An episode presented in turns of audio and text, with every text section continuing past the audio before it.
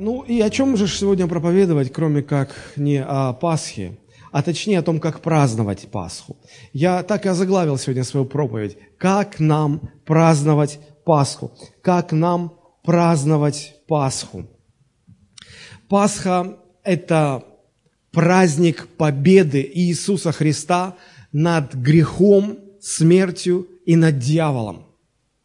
И празднуя Пасху, мы празднуем эту победу. А апостол Павел, подчеркивая важность воскресения Христова, он говорит, что если Христос не воскрес, как некоторые уже в те времена начинали учить, если Христос не воскрес, он говорит, вера ваша тщетная, бесполезная. То есть есть детали какие-то, которые можно опустить, в которых можно допустить разномыслие. И сегодня мы знаем, что христианство делится на три большие ветви. Это православное христианство, католическое христианство, протестантское христианство. В, в, в главном они едины, в деталях они, может быть, где-то расходятся. Но эти детали не представляют собой э, существенной такой важности.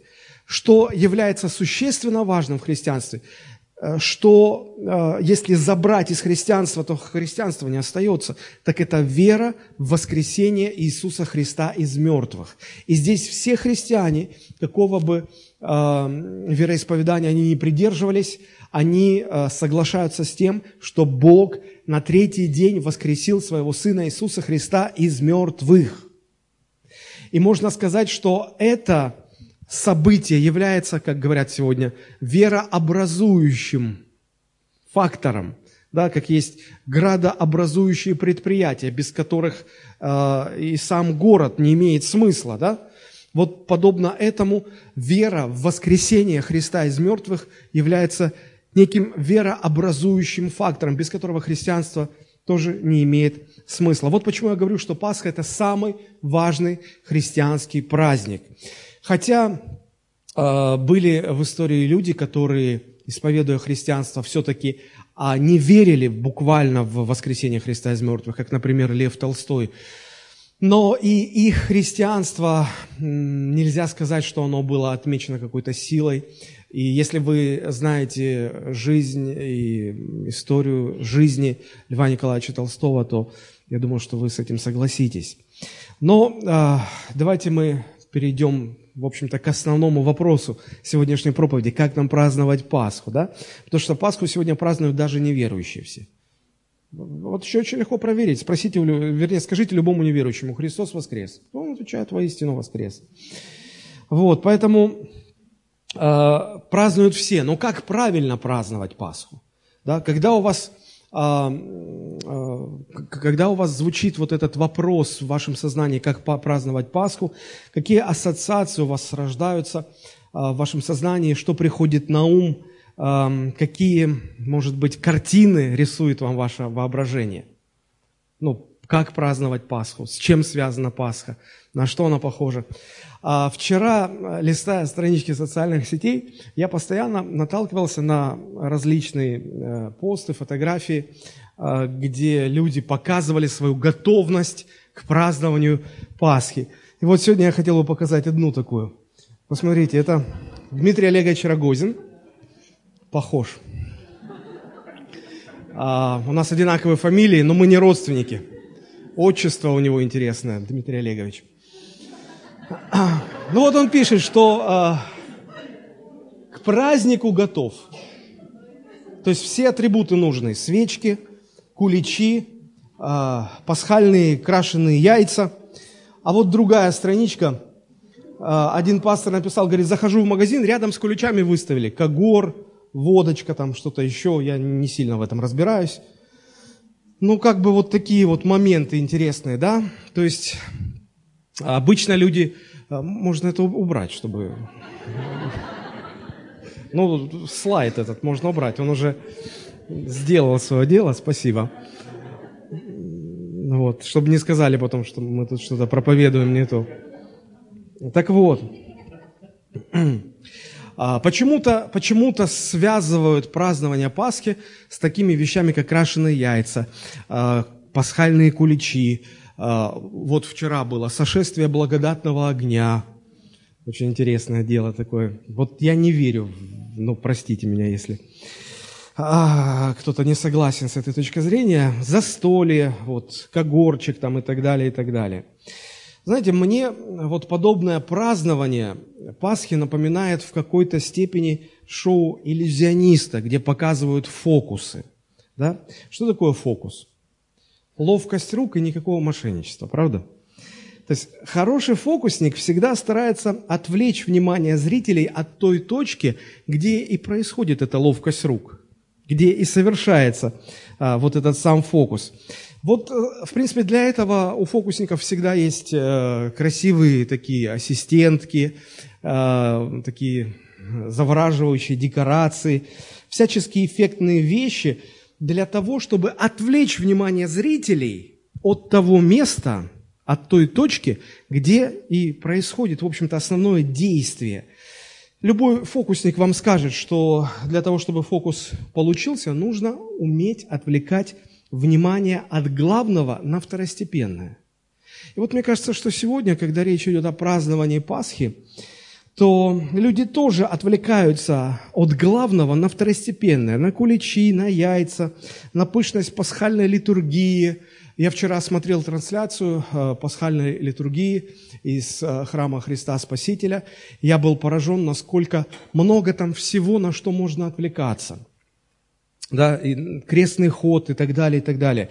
Люди увлекаются всем этим до такой степени, что сама суть Пасхи, самое главное, что из себя представляет Пасха, оно остается незамеченным. И вот проходит этот день, день Пасхи, наступают новые дни, там, рабочие греховные будни, мы возвращаемся к ним.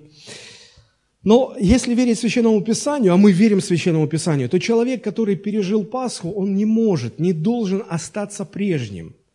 Пасха изменяет человека, Пасха э, делает человека другим. Разве что вот некий фокусник не отвлечет наше внимание от главного – на второстепенное. Вот в сегодняшней проповеди я попытаюсь сделать все наоборот. Я попытаюсь отвлечь вас от всего второстепенного для того, чтобы сконцентрировать все ваше внимание на самом главном, на самой сути Пасхи, на том, что, э, чем она является. Также покажу в Библии вам описание того, как Бог хочет, чтобы мы праздновали Пасху. Потому что в Священном Писании очень ясно четко, недвусмысленно Бог описывает, как мы должны праздновать Пасху. Заметьте, не люди, не мир, даже не церковь, но как Бог предписывает праздновать Пасху. Итак, начнем. Основанием для празднования Пасхи является э, то, что Пасхой нашей – Э, Священное Писание называет самого Господа Иисуса Христа. Если вы откроете вместе со мной первое послание Коринфянам, 5 глава, 6-8 стихи, то там мы прочитаем следующее. Э, я думаю, что вы не раз читали этот отрывок, и обычно на Пасху читают именно это место Писания. Итак, там написано, апостол Павел пишет, «Нечем вам хвалиться. Разве не знаете, что малая закваска квасит все тесто?» Итак, очистите старую закваску, чтобы быть вам новым тестом, так как вы бесквасны. Ибо Пасха наша, Христос, заклан за нас. Посему станем праздновать не со старой закваской, не с закваской порока и лукавства, но с опресниками чистоты и истины. Обратите внимание вот на какие слова. Восьмой стих. «Посему станем праздновать». Вопрос, праздновать что? Пасху. Смотрите, здесь явно прописано, как нужно праздновать Пасху. Посему станем праздновать Пасху. И дальше описывается как. Каким образом? Мы об этом будем сегодня говорить. Заметьте, что здесь нет э, совсем речи э, о куличах, о яйцах, о когоре, о чем-то еще. Если уж Пасха с чем-то и связана, то прежде всего Пасха связана с Иисусом Христом, потому что Пасха наша – это Христос, тут написано. И дальше э, речь идет про старую закваску, новую закваску, про опресноки чистоты и истины. Если уж Пасха с чем-то связана, то вот с этим. Да? А, и вот э, посмотрим сейчас внимательно на вот эти вот моменты. Пасха – это Христос, это закваска, это опресники. Да? Что такое закваска? Я думаю, что мы все понимаем, что это, это обыкновенные дрожжи. Что такое опресноки? Опресноки – это бездрожжевой хлеб. Это обычно были лепешки, э, сделанные из муки и воды без использования закваски. Так вот, э, что я сейчас делаю? Я перевожу ваш взгляд со второстепенных вещей на главные вещи не э, с того, что мир считает связанным с Пасхой, и на то, что Священное Писание связывает с празднованием Пасхи. Давайте мы разберем подробно эти элементы. Пасха, да, закваска и опресноки. Пасха. Здесь ясно видно, что нашей Пасхой назван Христос. В истории Э, Священного Писания есть две Пасхи. Пасха иудейская и Пасха христианская. Так вот, наша Пасха, христианская Пасха, это Иисус Христос. Само вот это слово Пасха, оно очень древнее. Оно уходит своими корнями далеко в прошлое, э, приблизительно э, на 1500 лет до Рождества Христова. Если к этой цифре прибавить еще 2000 лет, которые прошли после Рождества Христова – то э, возраст слова Пасха, ну, где-то примерно три с половиной тысячи лет. Да? Э, дела давно минувших дней. Согласитесь, мы не так уж и много знаем о том, какой была жизнь людей три с половиной тысячи лет назад.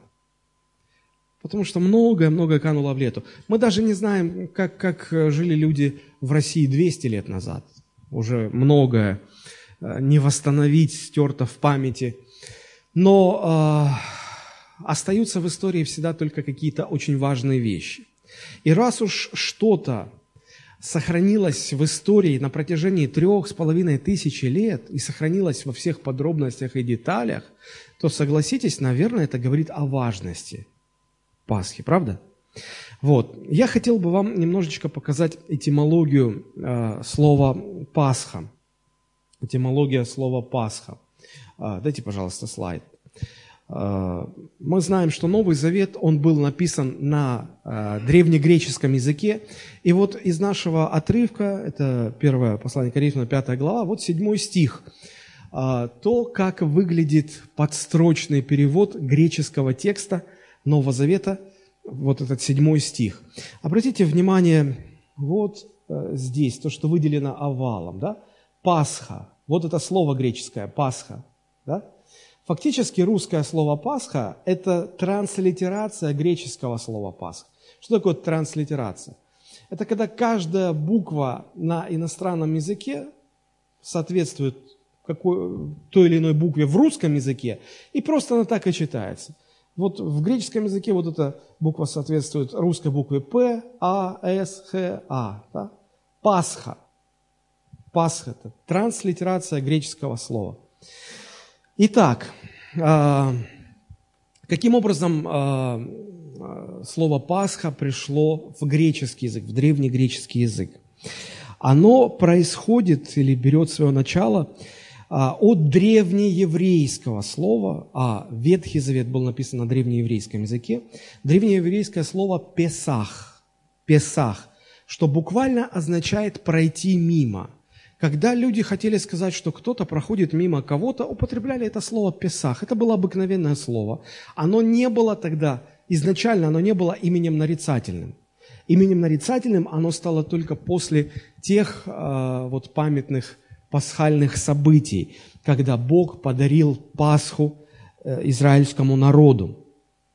Э, я сделаю сейчас небольшой такой исторический экскурс в прошлое, для того, чтобы э, плавно подойти э, вот к тому, как происходило, как совершалась иудейская Пасха. Мы знаем из Священного Писания, что Бог избирает одного человека, Авраама. Авраам жил в Уре Халдейском, это территория современного Ирака. Представляете себе карту, да? И вот Бог берет оттуда этого человека, Авраама, и говорит, ты должен идти в землю, в которой я хочу тебя поселить. Это территория современного Израиля. И вот он э, идет, он, он, он э, мигрирует, он уходит из э, своей страны, своего города, с территории Ирака на территорию современного Израиля. И Бог обещает Аврааму э, произвести от него великий народ, который получит во владение землю, по которой он сейчас ходит. У Авраама рождается сын Исаак. Я опускаю подробности. Нам нужно увидеть историческую нить э, повествуемых событий. У Исаака потом рождается сын Иаков. Не зря Бог назван Богом Авраама, Исаака Иакова.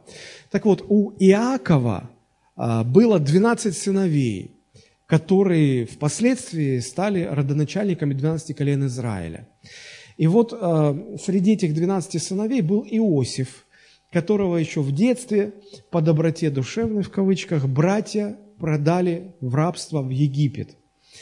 А Бог таким образом отправил заранее Иосифа в Египет для того, чтобы потом Иосиф смог э, сохранить жизнь своему семейству. И вот когда э, пришло время, Бог послал голод, семь лет голода на все те страны, которые вокруг находились, Египта, а, Средиземноморья, Малой Азии и так далее.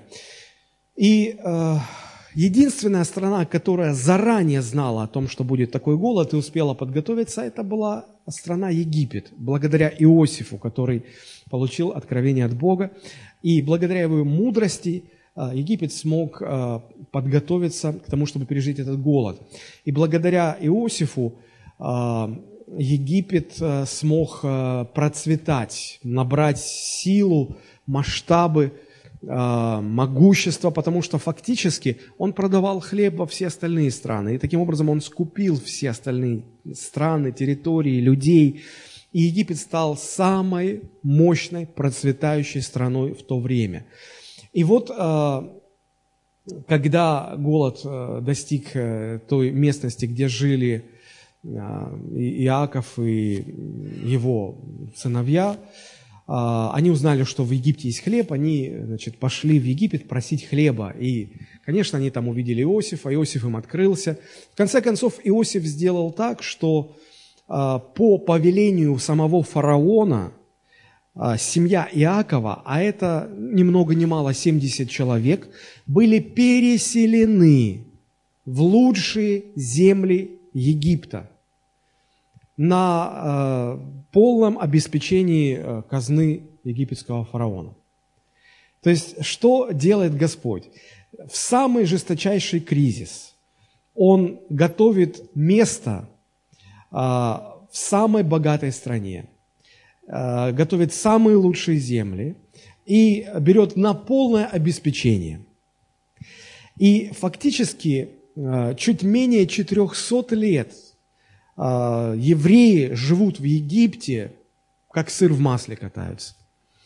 Бог сделал это для того, чтобы сформировать из вот этой семьи Иакова себе целый народ. И почти за 400 лет евреи стали плодиться, размножаться, и они э, стали настолько многочисленны, что их стало уже более двух миллионов. Прошли э, поколения э, фараонов, которые еще помнили Иосифа, и посмотрите, что произошло дальше. Это мы читаем книга «Исход», первая глава с 6 по 11 стихи. И умер Иосиф, и все братья его, и весь род их, а сыны Израилевы расплодились, размножились и возросли, и усилились чрезвычайно, и наполнилась ими земля та. И восстал в Египте новый царь, который не знал Иосифа, и сказал народу своему, вот народ сынов Израилевых многочислен и сильнее нас. То есть, смотрите, фактически евреев в Египте стало больше, чем египтян. И евреи стали сильнее – египтян. И, конечно же, фараона это страшило. Он боялся этого, он переживал, что может произойти некая оказия. Смотрите, что дальше тут написано. «Перехитрим же этот народ, чтобы он не размножался. Иначе, когда случится война, соединится он с нашими неприятелями и вооружится против нас, и выйдет из земли нашей». Ну и они боялись, что Египет э, будет поражен. Да? И в результате такого решения поставили над ними начальников работ, чтобы изнуряли его тяжкими работами. Еще раз подчеркиваю, а, евреи жили в Египте, а, и их очень уважали. это длилось на протяжении почти 400 лет, ну, 300 с небольшим лет. Их никто не трогал, их никто не притеснял. У них были самые благоприятные условия, чтобы множиться, размножаться, увеличиваться, набирать силу, набирать могущество. И вот примерно за 80 лет до исхода евреев из Египта а, произошли те события, о которых мы только что прочитали. Евреев путем обмана превратили в рабов. Их а, нагрузку на них постоянно увеличивали и увеличивали, и в конце концов уже народ а, стал вопиять к Богу. Народ находился уже в плачевном положении. Вот в этой э, ситуации рождается Моисей, а поскольку были, э, был издан приказ о том, чтобы умершлять всех родившихся мальчиков, девочки пусть живут, мальчиков надо умершлять, да, и родители Моисея отказались это делать, Моисей чудом выжил, а, Бог так устроил, что дочь фараона приняла этого младенца и усыновила. И фактически он стал приемным сыном в семье фараона. И 40 лет Моисей прожил в Египте, потом 40 э, лет э, он жил в пустыне, э, пропуская детали.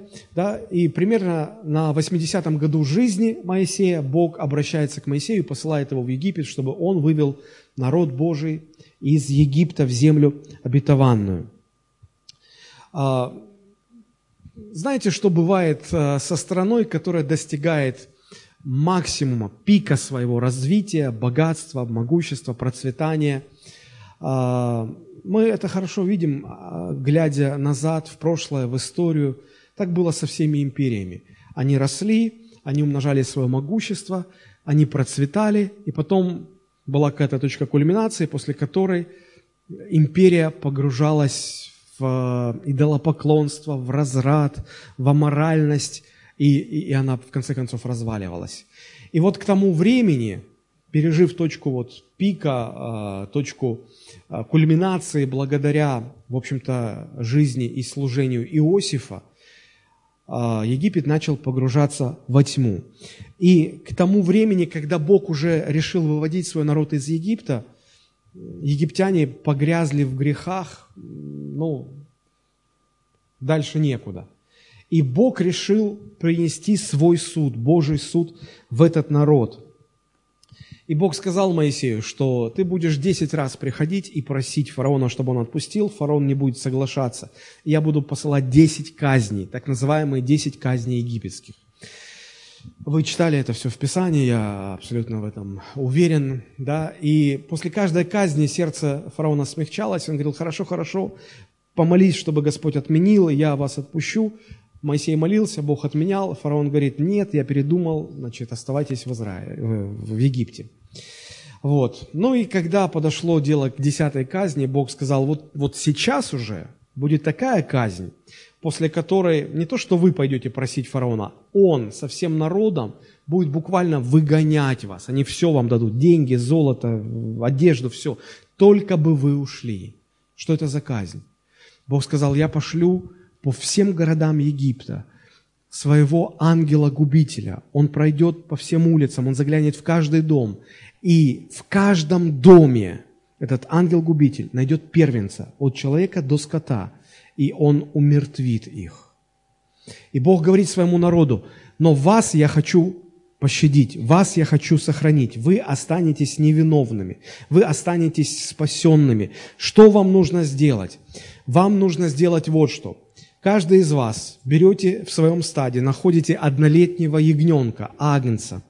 Пять дней вы должны его проверять на непорочность, чтобы он был непорочным, не больным, не хромым, без всякого пятна, без всякого порока. Потом через пять дней нужно было заколоть этого ягненка. Кровью, кровью э, этого агнца нужно было помазать косяки и перекладины дверей кровью этого агнца – да?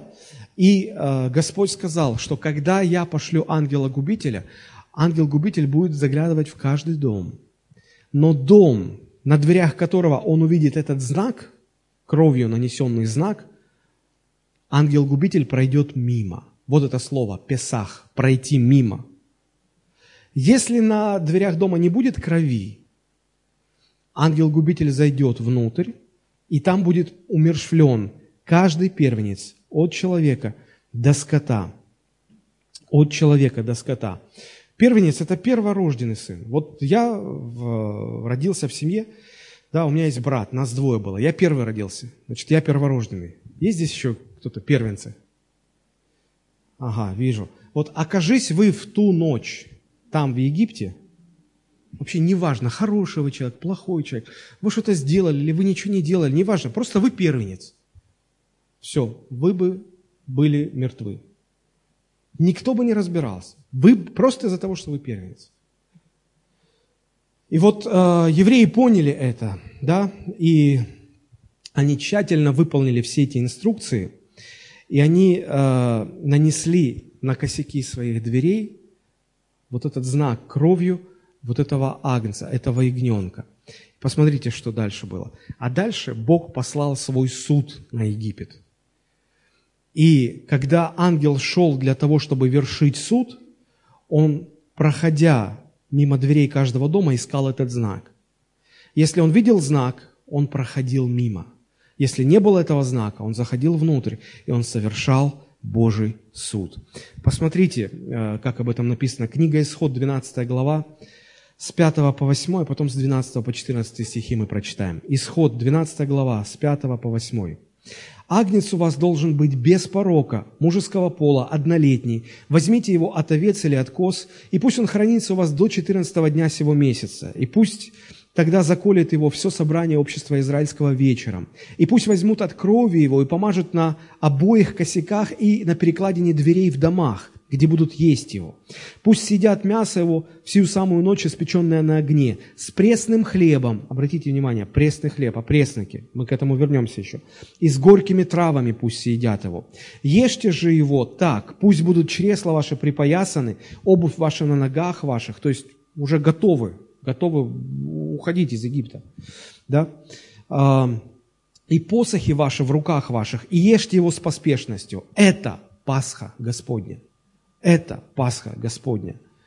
А, Пасхой Господней сначала называли всю вот эту церемонию, когда отбирали этого ягненка, когда заколали его, когда кровью мазали э, эти косяки дверей, когда потом пекли на огне его мясо, когда был этот ужин с поспешностью, с опресноками, с горькими травами. Все это называлось «это Пасха Господня».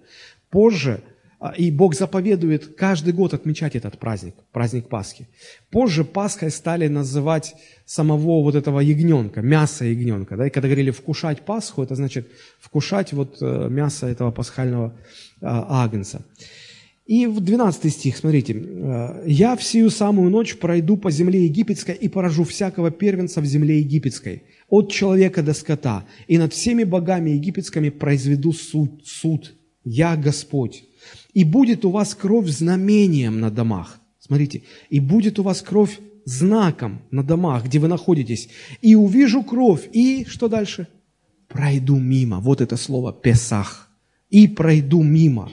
И пройду мимо. И не будет между вами язвы губительной, когда буду поражать землю египетскую. И да будет вам день сей памятен, и празднуйте вон и праздник Господу во все роды ваши, как установление вечное, празднуйте его празднуйте Его. Так и происходило. В ту самую ночь, когда в, каждой, в каждом, египетском, в каждом э, еврейском доме э, все были одеты, в руках были посохи, с поспешностью ели мясо пасхального агнца. На косяках и на прикладинах дверей был нанесен знак кровью этого агнца. Да? Они там находились, они ждали. А в это время ангел-губитель заходил в каждый египетский дом, где не было этого знака кровью. И заходя туда, он без всякого разбора поражал всех первенцев, от человека до скота. И еще не рассвело, как в каждой, евре... в каждой египетской семье, как в каждом египетском доме, поднялся невообразимый ужас, крик, плач, потому что в каждом доме минимум был один труп. В каждом доме минимум один труп. В хлевах, в сараях, где были животные, тоже были трупы животных. Первенцы умирали. И даже царский дворец, дворец фараона не обошла эта беда. Умер его сын, первенец. Все это произвело такое состояние в народе, что фараон приказал быстро отыскать Моисея. Весь народ собрался египетский. И народ кричал просто, убирайтесь отсюда, уходите отсюда, от вас одни проклятия, мы не хотим вас видеть, забирайте все. И они отдавали деньги, золото, и, а евреи уже были готовы, одеты уже, они поели перед дорогой. Уже все, посохи в руках. И они быстро взяли, и они вышли. И еще даже солнце не поднялось, они вышли так из Египта. Это была Пасха. Главный смысл еврейской Пасхи – то, что ангел-губитель, который вершил суд Божий, проходил мимо тех домов, на которых он видел кровь пасхального агнца.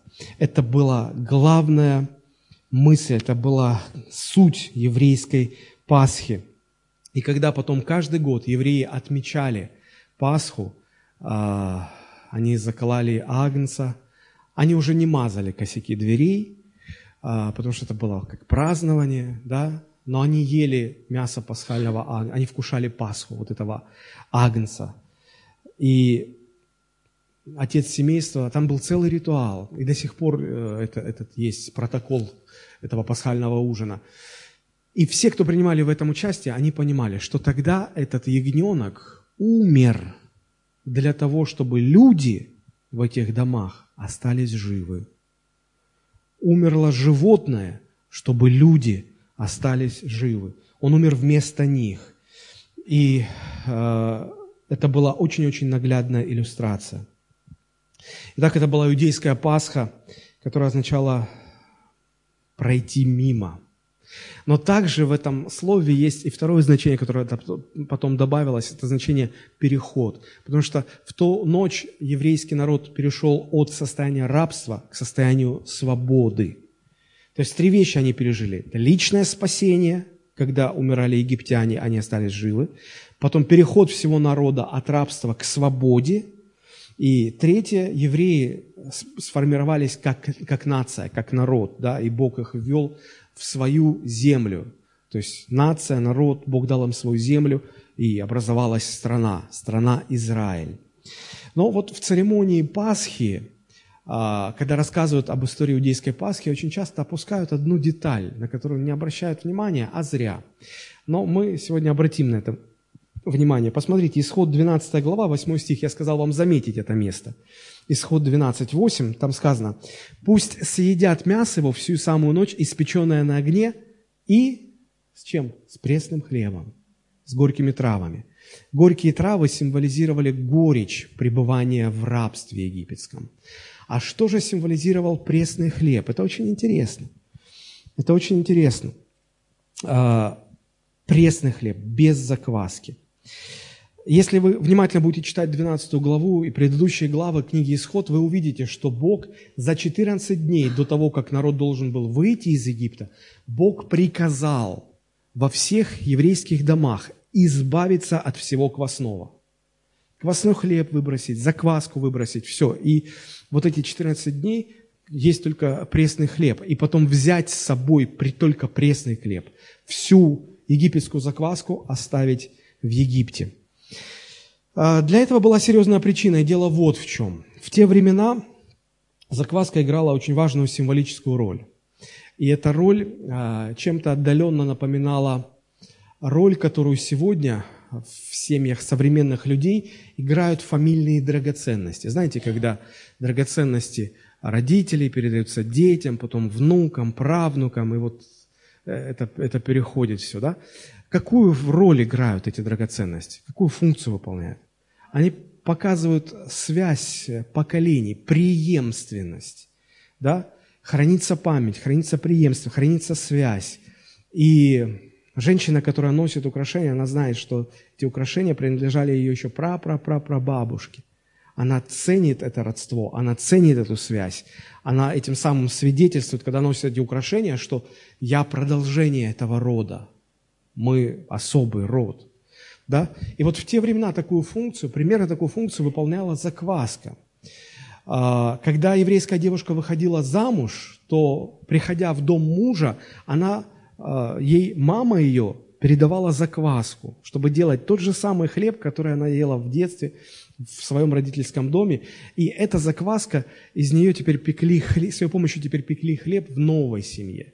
И так закваска передавалась из поколения в поколение, от э, баба, про бабушки к бабушке, от бабушки к матери, от матери к дочери, от дочери к, э, и так далее.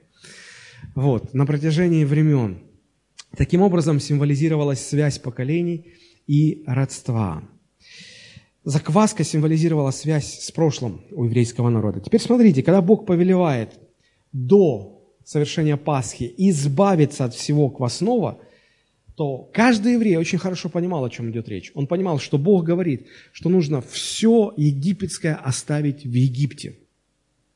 То есть связь со всем прошлым, вся египетская закваска должна остаться в Египте, чтобы никто ничего не взял с собой в новую жизнь. Евреи должны были уйти в новую жизнь с пресным хлебом. Это была некая перезагрузка, разрыв с прошлым, а, контраст, что вот раньше была такая жизнь, а сейчас будет совершенно другая. И ничего из прошлого нельзя брать в новое. Ничего. Потом, когда уже евреи вышли из Египта, Конечно, у них уже потом был квасный хлеб, была закваска, и сохранилась эта традиция передачи закваски из поколения в поколение, но это уже была новая закваска, не египетская. Дело было не в самой этой закваске, как таковой, но это был символ разрыва, с полного разрыва с египетским прошлым. А теперь вернемся к нашему основному отрывку. 1 Коринфянам 5.6. Апостол Павел говорит, нечем вам хвалиться. Разве не знаете, что малая закваска квасит все тесто? Итак, очистите старую закваску, чтобы быть вам новым тестом, так как вы бесквасны. Ибо Пасха наша, Христос, заклан за нас.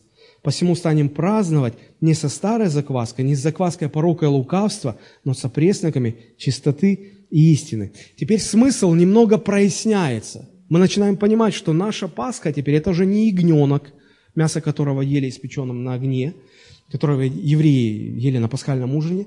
Наша Пасха – это Христос, который назван Агнцем Божьим. Подобно тому Агнцу, который умер для того, чтобы остались в живых еврейские первенцы, подобно этому Агнец Божий умер для того, чтобы каждый уверовавший в Него не погиб, но имел жизнь вечную – и когда Иоанн Креститель, помните, а, увидев Христа, идущего к нему на Иордан принимать крещение, а, Иоанн Креститель говорит, вот Агнец Божий, который берет на себя грех мира. Для нашего уха, может быть, эта фраза ни о чем не говорит, но евреи очень хорошо понимали, что он указывает на Мессию, он указывает на Спасителя. И вот Христос, он умирает на кресте как раз в то самое время – когда в еврейских домах начинают резать пасхальных агнцев. В то самое время, в тот самый день, в то самое время. Но а, и, значит, когда закололи агнца, потом мясо его на огне, и э, в тот вечер совершалась эта пасхальная трапеза. Но мы знаем, что Иисус Христос за день до того, в четверг, встречается со своими учениками за пасхальным столом. Ученику, ученики очень удивились этому, но Иисус говорит, я очень хотел есть с вами эту Пасху прежде моих страданий. И они, наверное, говорили, учитель, но это на следующий день надо делать. Говорит, я знаю, но завтра я умру, поэтому сегодня я хотел с вами успеть. И совершая э, протокол вот этого пасхального ужина – Христос вносит изменения, и ученики настораживаются. Они понимают, что что-то уже пошло не по протоколу. И Иисус начинает говорить, Он берет хлеб, да, и как всякий э, э, еврей должен был сказать, что этот хлеб символизирует э, хлеб нашего страдания, нашего хлеб печали, который мы ели в земле рабства. Когда вкушали этот хлеб, вспоминали, как тяжело было евреям в египетском рабстве. А Иисус говорит, нет, этот хлеб, это, это не хлеб печали, который вы ели. Этот хлеб – это мое тело. Это было новое что-то для учеников. Вообще для евреев это было новое. Он говорит, это хлеб, мое тело, ломимое за вас. Потом он берет чашу, и он должен был сказать, эта чаша, она символизирует а, тот кровь и пот, который проливали наши отцы в египетском рабстве – Он говорит, не, он говорит совсем другие вещи. Он говорит, эта чаша – это кровь моя, которая изливается за вас, чтобы ваши грехи были прощены. И потом он говорит, это кровь Нового Завета. Он вводит три новых понятия. А, он говорит о, о хлебе, он говорит о крови, он говорит о Новом Завете. Удивительно. И он говорит, что фактически новый агнец, пасхальный агнец, это он сам, это Христос. А, его кровь теперь будет защищать тех, а, кто в его крови будет находить спасение. И будет введен новый завет. То есть фактически Христос учредил новую Пасху. И у этой новой Пасхи, которая сегодня называется христианской Пасхой, есть много параллелей с Пасхой иудейской. Шесть этих параллелей я сейчас быстренько озвучу. Первая параллель или сходство заключается в том, что Агнец Божий умер для того, чтобы люди могли жить. Как Агнец Ветхого Завета умирал для того, чтобы люди могли жить, так и Христос, как Агнец Божий, умер, чтобы люди могли жить и не умереть не умереть. Посмотрите, как об этом написано в послании к римлянам, 5 глава, 8 стих. Здесь сказано, Бог свою любовь к нам доказывает тем, что Христос умер за нас, когда мы были еще грешниками. За кого Христос умер? За нас, вместо нас, чтобы мы остались в живых. Потому что возмездие за грех смерти. Грешник должен умереть. Мы были грешниками. Мы должны были умереть. Но Христос умер за нас, как тот ягненок умер за первенцев, чтобы первенцы не умерли. Сходство, параллель. Он, он умер за нас, вместо нас, чтобы мы остались живы. Почему важно было, чтобы агнец ягненок был беспорочным? Потому что это указывало на беспорочность Христа. Христос не совершил ни одного греха. И только поэтому Он имел право, Он имел возможность умереть за грехи других людей. Потому что все остальные умирали за свои грехи. Он не должен был умирать. В этом его ценность. Он умер вместо нас. Вместо нас. Второе сходство, которое мы видим – Кровь Христа стала знаком освобождения человека от смерти. Как э, кровь пасхального ягненка в Ветхом Завете была знаком того, что все, кто в этом доме, на дверях которого есть знак, ангел-губитель, суд Божий проходил мимо. И кровь была знаком свободы. То же самое сказано, что теперь мы кровью Христа – Агнца Божьего, мы спасаемся от Божьего суда. Посмотрите, Римлянам 5 глава 9 теперь стих. Написано, «Посему тем более ныне, будучи оправданы чем? Кровью Его, спасаемся им от гнева». От гнева какого гнева? От гнева Божьего суда. Кровью Христа мы оправданы, и этой кровью мы спасаемся от суда Божьего гнева, подобно тому, как евреи спасались благодаря крови пасхального ягненка. Знаете, э, иногда люди начинают домысливать что-то и придают крови Христа а, некую мистическую ценность. Вот в фильмах разных там, типа, когда говорят «кровь Христа», вот бесы все там боятся. Нет ничего мистического в крови Христа. Нет никакой мистики, как и не было мистики в крови пасхального ягненка тогда в Египте. Просто как кровь пасхального ягненка была знаком, всего лишь знаком, просто знаком, так и кровь Христа является знаком того, что отдана была жизнь за кого-то другого. Да, мы говорим, пролитие крови – это всегда символ отданной жизни. Да? Вот 9 мая мы будем праздновать победу в Великой Отечественной войне, и мы говорим, что наши деды, прадеды пролили свою кровь за победу, чтобы они пролили свою кровь, они отдали свои жизни, чтобы мы сегодня жили под мирным небом. Пролитая кровь означает отданную жизнь. Точно так же и пролитая кровь Христа означает, что Он отдал свою жизнь вместо нашей. Он умер за нас, вместо нас – и теперь, когда мы говорим, что мы спасаемся кровью Иисуса Христа, речь как раз идет о том, что э, Бог свой суд не отменил. Он свой гнев излил Просто Христос нас отодвинул из-под этого суда, из-под этого гнева, и сам на себя все это принял, чтобы мы остались в живых. Библия говорит, что Божий суд грядет на всю землю. Если вы прочитаете Деяния, 17 глава, 30-31 стихи, Деяния 17-30, апостол Павел об этом четко и ясно говорит в своей проповеди в городе Афины. Итак, оставляя времена неведения, Бог ныне повелевает людям всем повсюду покаяться. Иногда люди спрашивают, а что Бог хочет от меня? Вот что Бог хочет от вас. Он вам повелевает покаяться. Всем людям, повсюду, без исключения. Почему? Ибо Бог назначил уже день, в который Он будет праведно судить Вселенную. Вы можете себе представить? День последнего Божьего суда уже назначен, уже в календаре Божьем отмечен. Все, он точно будет. Назначен судья, смотрите, посредством предопределенного им мужа, с большой буквы. Конечно, речь идет о Христе – Дальше, подав удостоверение всем, повестки на суд этот, всем разосланы. Все придут, никто не спрячется, никто ни, нигде не, не избежит этого. Он подал удостоверение всем, воскресив его, Христа из мертвых. Поэтому мы все придем на этот суд. Почему? Потому что мы грешники.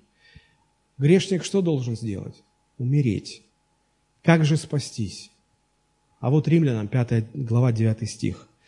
«Будучи оправданы кровью Его, мы спасаемся им от гнева Божьего суда. Мы спасаемся кровью Христа. Если мы раскаиваемся в своих грехах, как Бог повелевает всем покаяться, если мы принимаем Христа как нашего Спасителя, как нашего Господа, тогда Бог наносит на дверь, образно говоря, наносит на двери нашей жизни кровь Христа – и когда мы приходим на суд, суд Божий, видя на нашей жизни кровь Христа, проходит мимо. Вот это христианская Пасха. Проходит мимо. И мы становимся оправданы благодаря Иисусу Христу. Апостол Петр так выражает эту мысль в своем первом послании, 1 глава, 18 стих и далее.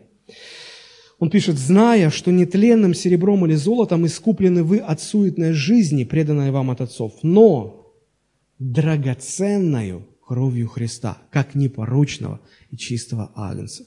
Вот чем мы искуплены. Вот в чем сходство. Кровь Христа стала знаком освобождения человека от смерти. Вот чем мы спасаемся.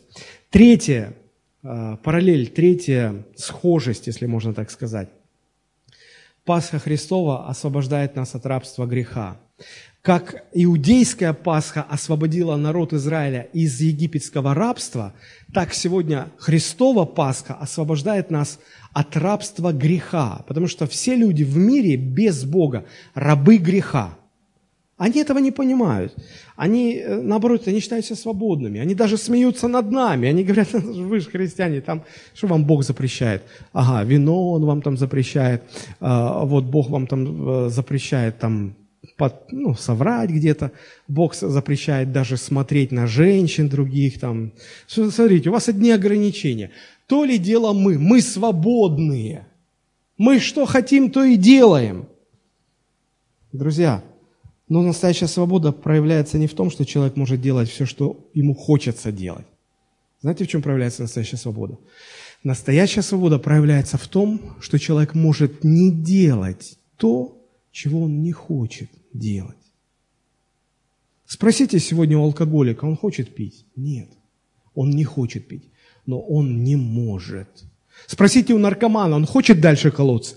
Нет, он не хочет, но он обнаруживает в себе, что он не может – он обнаруживает в себе эту несвободу.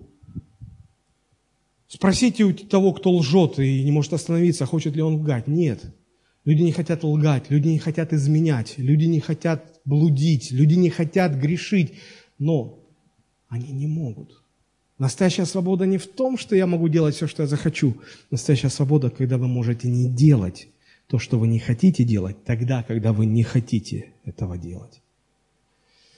Вот почему люди рабы греха, и кто кого обманывает. Но мы не только перестаем быть рабами греха благодаря Христу, мы вообще уходим из-под власти тьмы. Посмотрите, как об этом написано. Колоссянам 1.12.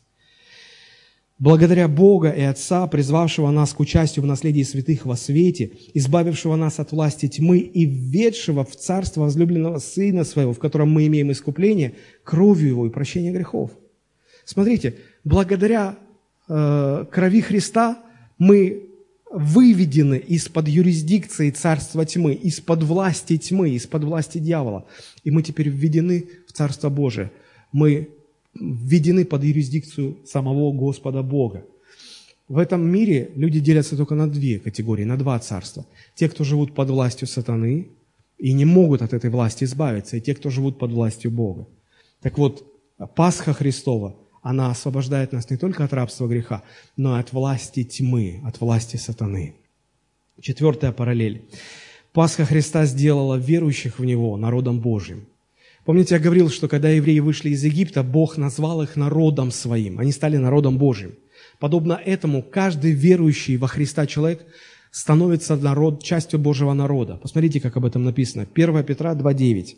«Но вы род избранный, царственное священство, народ святой, люди, взятые в удел, дабы возвещать совершенство призвавшего вас из тьмы в чудный свой свет. Некогда не народ, а ныне народ Божий» некогда не помилованы, а ныне помилованы. Мы были когда-то не народом Божьим, а теперь мы народ Божий. И мы призваны Богом, мы переведены в Его Царство. Для чего? Чтобы возвещать совершенство того, кто нас призвал. Совершенство Христа. Вот наше предназначение в мире. И шестое, а, шестая параллель. Пасха Христа освобождает нас от старой закваски. То есть от связи со старым греховным миром. Мы вот возвращаемся к тому, с чего начали. 1 Коринфянам 5 глава с 6 стиха. «Нечем вам хвалиться». Апостол обращается к верующим людям, к христианам. «Разве не знаете, что малая закваска квасит все тесто?» Вот маленькая заквасочка, она может все тесто заквасить. И что говорит апостол? Очистите старую закваску, чтобы быть вам новым тестом, так как вы должны быть бесквасны. В вас не должно быть старой закваски. Что такое старая закваска? Это наша связь со старым, с прошлым, с э, этим греховным миром. Связь. И вот апостол Павел говорит, Пасха наша Христос. Поэтому, чтобы праздновать Пасху Христову, вы должны избавиться от этой старой закваски, разорвать все, что вас связывает – с этим миром, перестать руководствоваться философией, мышлением, ценностями, идеологией этого мира. Поймите правильно, я не говорю, что нужно уйти из мира в монастырь, запереться и сидеть там. Не об этом речь. Кто-то э, подметил такое интересное очень сравнение. Он говорит, что жизнь христианина как лодка, а этот мир как, как океан. Лодка не предназначена для того, чтобы ее забрали из океана и поставили в ангар. Она же не для этого. Ее создали для того, чтобы она плавала по, по волнам океана. Также и христианин. Бог нас оставил на земле не для того, чтобы мы запирали себя в монастыри, в эти ангары. Мы предназначены для того, чтобы быть в этом мире. И в этом мире возвещать совершенство призвавшего нас. Но беда для лодки, если вода, по которой она должна скользить, начинает попадать внутрь лодки. Тогда она начнет тонуть. И вот беда для христианина, если он, находясь в мире, позволяет миру проникать внутрь себя. Ценности мира, идеология мира, обычаи мира. Это начинает топить нас. Это, это приводит нас, как апостол Павел говорит, к кораблекрушению в вере.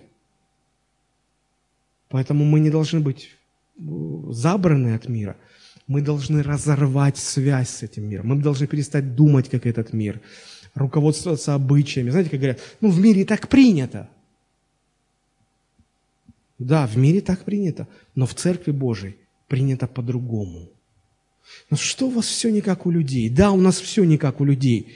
У нас все должно быть как у Бога, по-божьи. Не по-человечески даже, по-божьи по Божьи. по Божьей. И вот закваска, она как раз здесь и символизирует эту связь с миром. И когда апостол Павел говорит, очистите старую закваску, избавьтесь от старой закваски, это значит разорвать эту связь, перестать жить, как живут мирские люди. Хотите как, знать, как праздновать Пасху? Очень просто. Смотрите, посему станем праздновать Пасху. И дальше что у нас? Слайд, пожалуйста. Станем праздновать Пасху не со старой закваской, не с закваской порока и лукавства, но с опресноками чистоты и святости. Вот ясное и четкое указание, как праздновать Пасху Христову. Посмотрите, что вас поднимает. Знаете, как закваска поднимает тесто. Вот что вас по жизни поднимает, что вас воодушевляет. Принципы мира, закваска этого мира. Чем заквашен сегодня мир? Идеологии удовольствия, успеха, э, легкой жизни, самоутверждения, самолюбования. Вас тоже это поднимает. Добиться успеха, осуществить свою мечту, э, добиться признания, материального благополучия – вот это вас поднимает. Если, если это, тогда это вы заквашены этим. Вы заква... Знаете, когда, когда христиане живут по-мирски, видно, как эта закваска мира их раздувает. Они раздуты этим. И они вроде бы говорят, Христос воскрес, воистину воскрес. Ты видишь, как там эта закваска, все тесто просто вот, вот, вот так вот аж поднято. Поэтому избавьтесь от движущей силы закваски этого мира. Не сообразуйтесь с веком сим, как говорит Священное Писание, но преобразуйтесь обновлением ума вашего. И посмотрите, как интересно здесь сказано. Верните, пожалуйста, 1 Коринфянам 5, 5 э, глава, 8 стих. Сказано праздновать, праздновать э, не с закваской порока и лукавства. Смотрите, какая вот две вечных подруги. Порок и лукавство – Почему? Потому что одно без другого не бывает. Когда приходит порог, что человек стремится с этим сделать? Скрыть это, спрятать это. Порочность прячут, порочность не выставляют на показ, славу выставляют на показ, а порог прячут. И вот чтобы спрятать порог, надо лукавить. Поэтому приходит лукавство. Они вместе, это сопряженные качества. Они один без друга, одно без другого не бывает – да, и человек начинает лукавить, чтобы оправдать себя. Вы меня не так поняли. Я вообще-то, ну, я хороший. Ну, зачем так? Ну, давайте вот, ну, поймем друг друга. Давайте поговорим. Вы, я сейчас все объясню. Друзья, знаете, где лукавство, где оправдание, там всегда прячется порог. Я ненавижу себя, когда я начинаю оправдываться. Я очень не люблю, когда люди оправдываются. Потому что я понимаю, оправдываться заставляет порог. это лукавство. Это лукавство. Если вы сегодня говорите «Христос воскрес» и отвечаете «Воистину воскрес», то давайте праздновать без закваски порока и без закваски лукавства. Но с пресным хлебом чистоты и истины. Смотрите, здесь пороку противопоставляется чистота, а лукавству противопоставлена истина – вы спрашиваете, как праздновать Пасху? Вот ответ. Ни яйца, ни куличи, ни крестный ход, ни что-то еще. Вся эта праздничная мишура, это дьявол пытается, как ловкий фокусник, отвлечь наше внимание на эти все вещи. Только бы мы не поняли, только бы мы не увидели, как Бог говорит нам праздновать Пасху Христову. Он говорит, очисть закваску старую – Разорви все, что связывает тебя с этим миром, с мирскими ценностями, с мирской идеологией. Разорви и встань на чистоту, встань на праведность, встань на истину. И так празднуй Пасху Христову. Вот ответ на этот вопрос, как нам праздновать Пасху Христову. Пасха – это Христос, это закваска, это опресники. Пасха – это не яйца, не куличи, не христосование, не благодатный огонь, не что-либо еще другое. Давайте мы сейчас склоним наши головы и помолимся, чтобы Господь помог нам уразуметь эти истины и переключить свое внимание со второстепенного на главное, и все-таки понять, как Бог хочет, чтобы мы праздновали Пасху. Господи, мы благодарны Тебе за Твое